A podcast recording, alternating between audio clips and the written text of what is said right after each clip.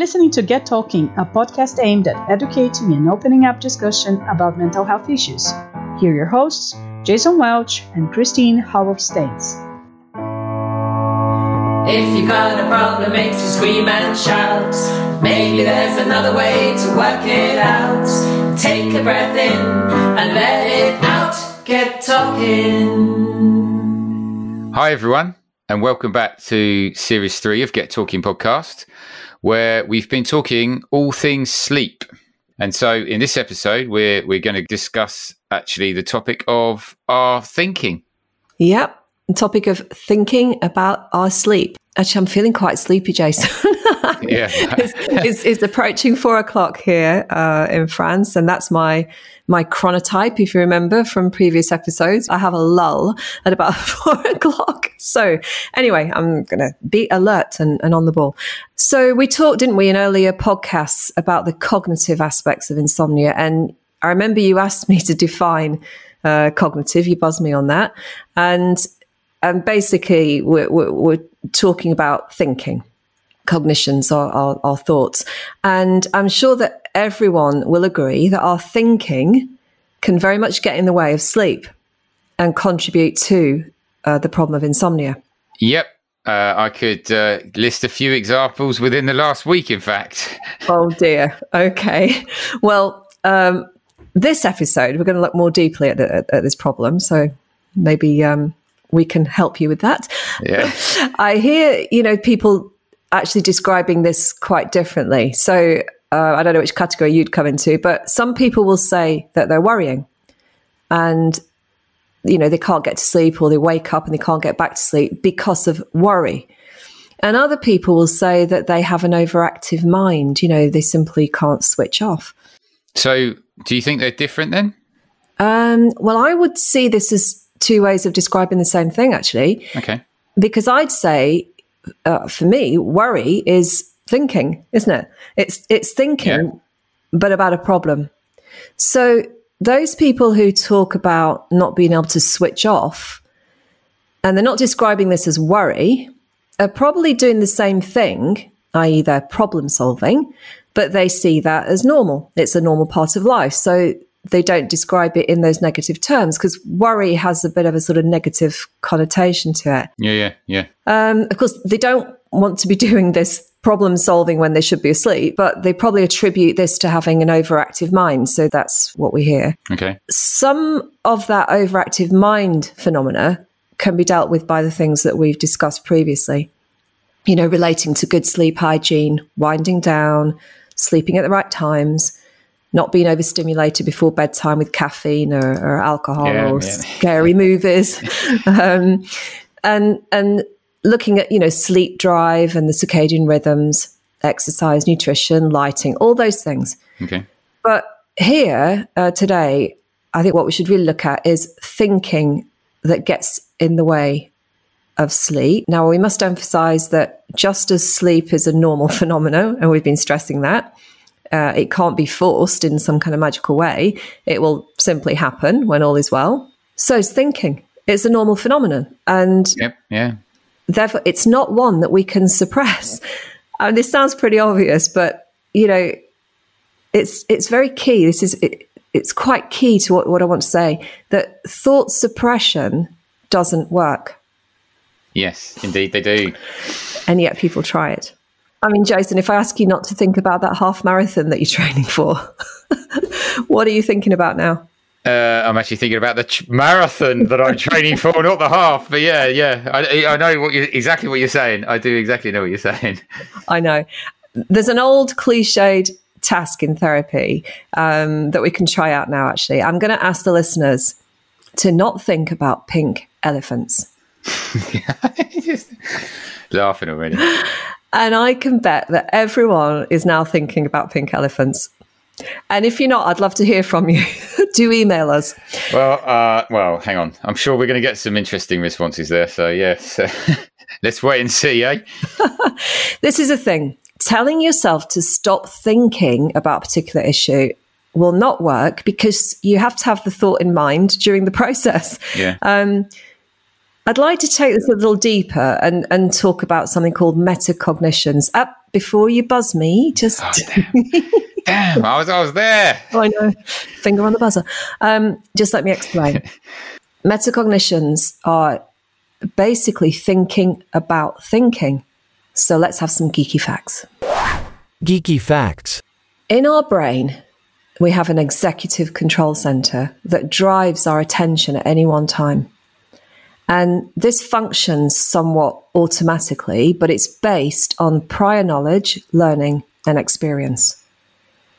Now, this is often what people need to challenge to identify, for example, why they wake at two o'clock in the morning thinking about their child's choice of university or problems with a work colleague or their bank balance or how they can juggle their cash flow.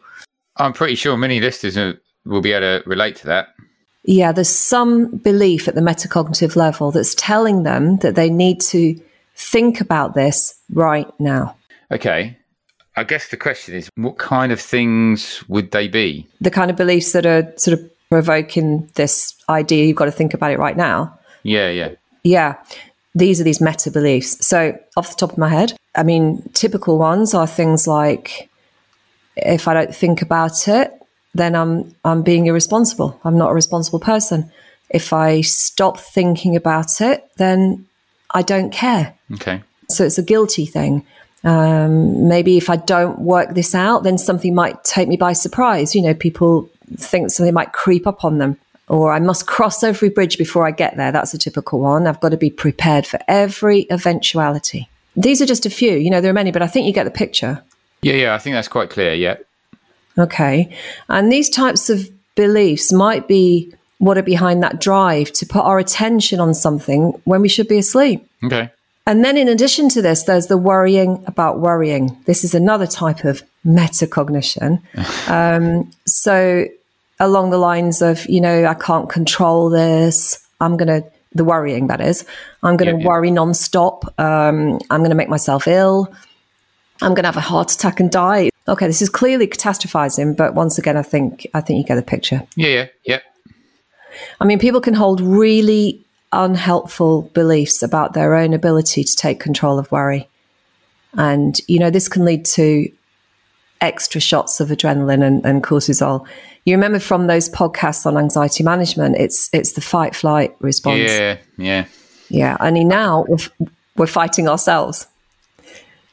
And, you know, we're trying to run away from our own behavior, which is definitely not helpful.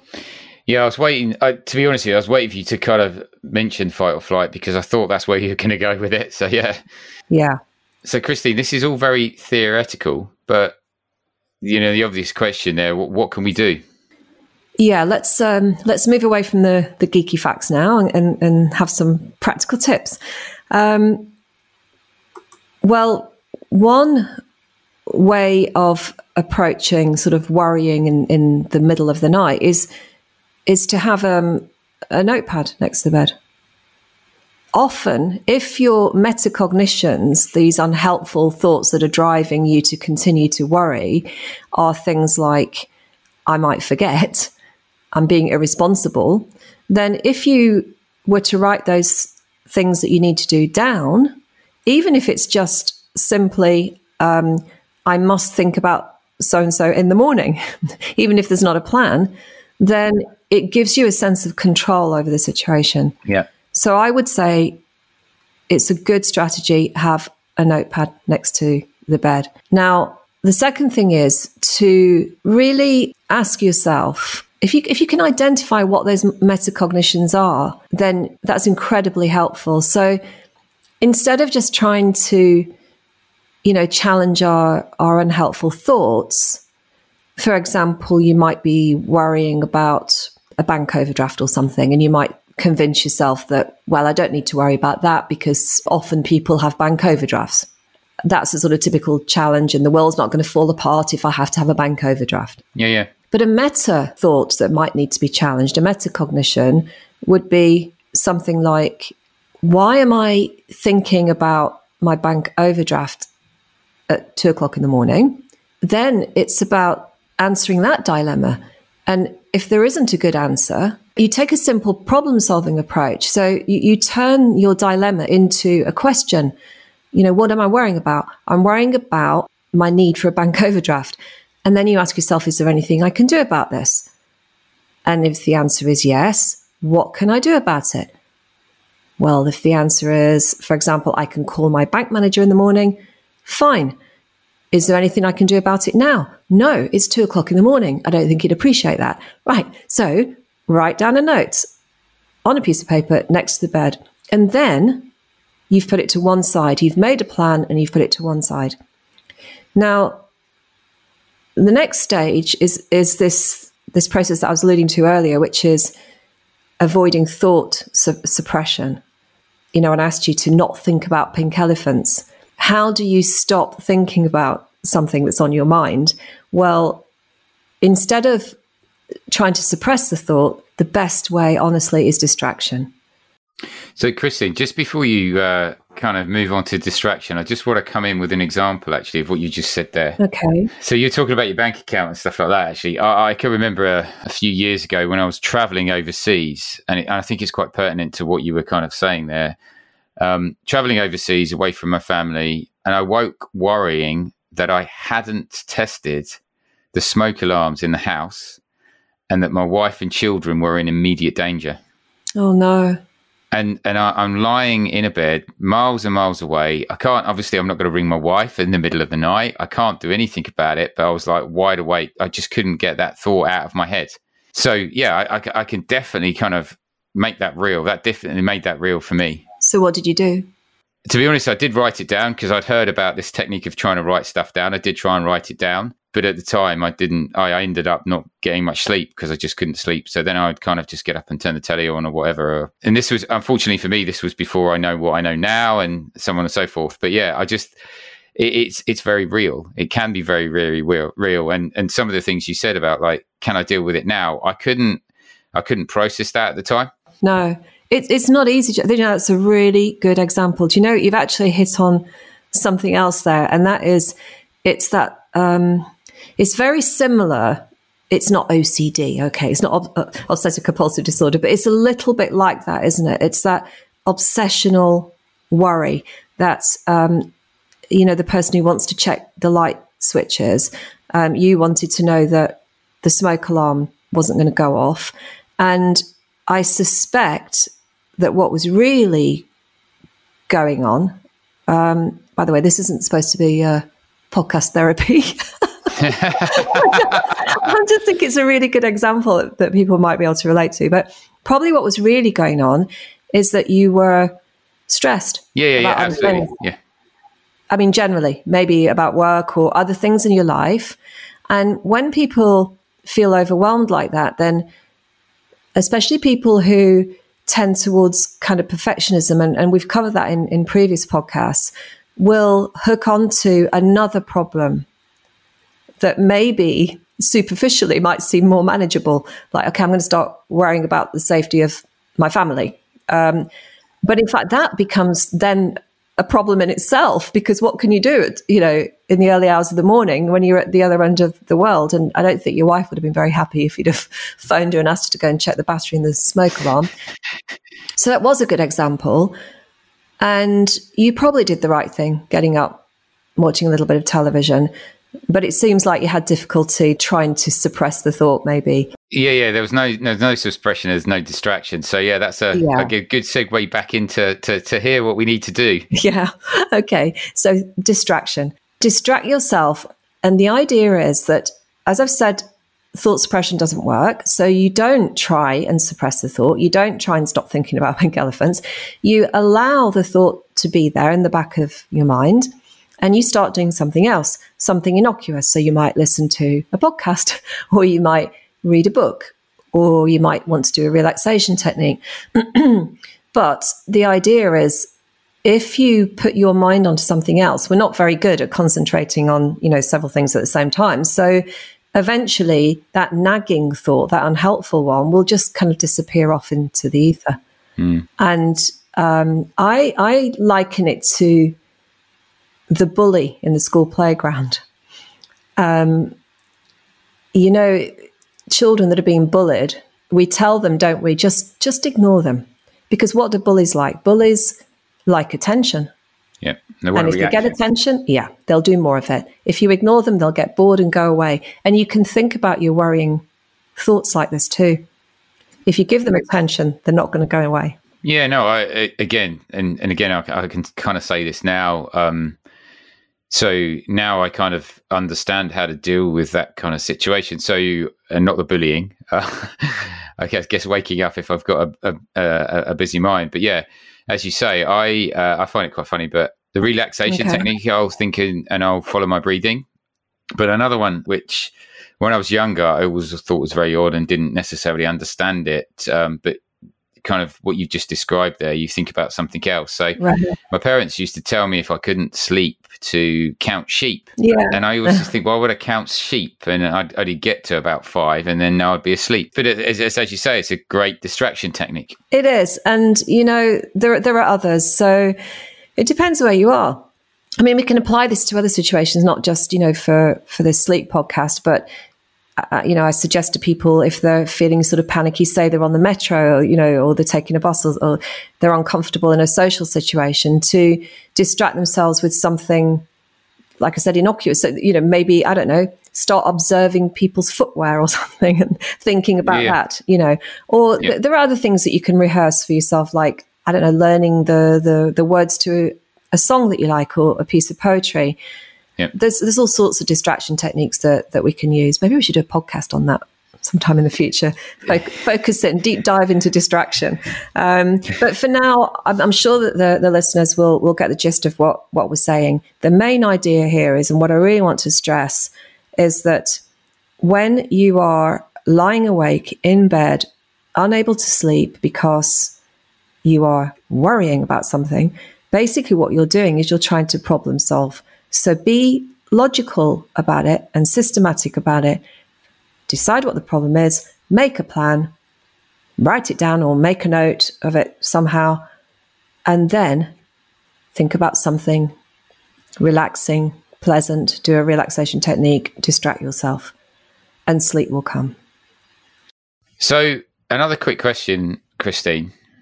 So, we've talked about that kind of thinking and the worry uh, another another pertinent point, and, and, I don't know whether it's relevant or not, and you, you can you, will answer that question for me. I know in a second, but sometimes I still do suffer, and I, am pretty sure a lot of our listeners will be the same. So you might have mentioned it before, but if we have to get up early, uh, and in my case, I often have to get up early for a flight. And then I'll constantly wake up worrying or thinking about whether I'm actually going to miss my alarm. Oh, that clock watching thing. Yeah. Yeah. Is that going to be the same as this, or is there a different phenomenon behind that? It is similar, isn't it? You're worrying. And again, it requires a problem solving approach. I mean, if you seriously have no faith in your alarm clock, I suppose that you could set your alarm on a clock, set it on your watch and on your phone. you know, you could have more than one, uh, you could have a backup plan. I mean, I suppose that would be a sensible thing. If you've had an experience of the alarm on, on your watch not going off, then set it on your phone as well or, or, or something. Or if you're in a hotel, get a wake up call, but also set you know, set your own alarm. It's just about being sensible and having a backup plan.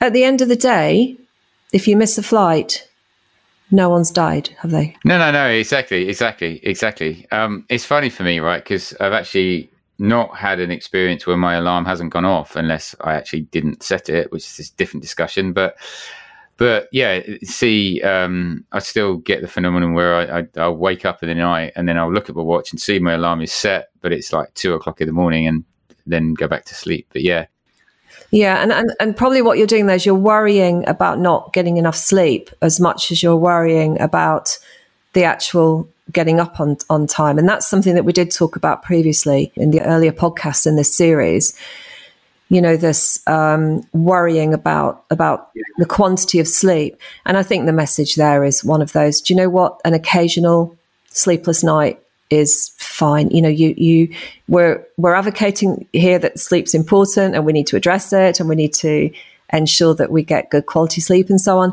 But it will happen that we we have an occasional poor night's sleep and often that is it's that we described it didn't we as um, transient insomnia it's because yeah. there's a, a, big event coming on so you know hey give yourself a break it's normal That's Yeah. what I would say. It's normal. And sleep on the plane. Yeah. So yeah, I, I think it's probably about time that we uh, ended uh, my therapy session for this week. Uh, Yes, I do apologize. It wasn't meant to be a therapy session, Jason. Um, I think you're teasing me, aren't you? Um, I hope so. Okay. I think that is a good point to stop. It's quite a complex subject, metacognitions, because it involves us stepping back and thinking about our own thought processes. Um, we might want to come back to that at some point, you know, in, in another podcast in, in, in the future. But I think that's enough for, for today. Enough mental gymnastics, as I like to call it. Um, so why don't we wrap up here? I mean, before we do, just let me say uh, the next podcast that um, uh, will be coming out next week is going to be the final one in this in this series, and we'll look at other sleep disorders and look at, at uh, other than insomnia, which is what we've uh, been focusing on up to now. So until then, I will say goodbye, and I'm going to leave you to do top tip. Three top tips. Thank you, Christine. So I think it's fairly obvious. My top tip for this week will be if you do wake up in the night and you're thinking and you're worrying, ask yourself, can I deal with this right now? And if the answer is yes, well, fine, you can get on and deal with it. If the answer is no, which is often the case, write it down. Get a piece of paper and a pen or a pencil, write it down, and then try and find the distraction technique that works for you so you can drift back off to sleep. So yeah, that's that's my simple top tip for this week. Um, and with that, I will sign off and say goodbye. Thanks everybody for tuning in. If you have any questions, comments, or suggestions, please contact us through our website www.gettalkingpodcast.com. You can also find us on Twitter, Facebook, and Instagram. That's all for now, and we hope you join us again for our next episode. Get talking.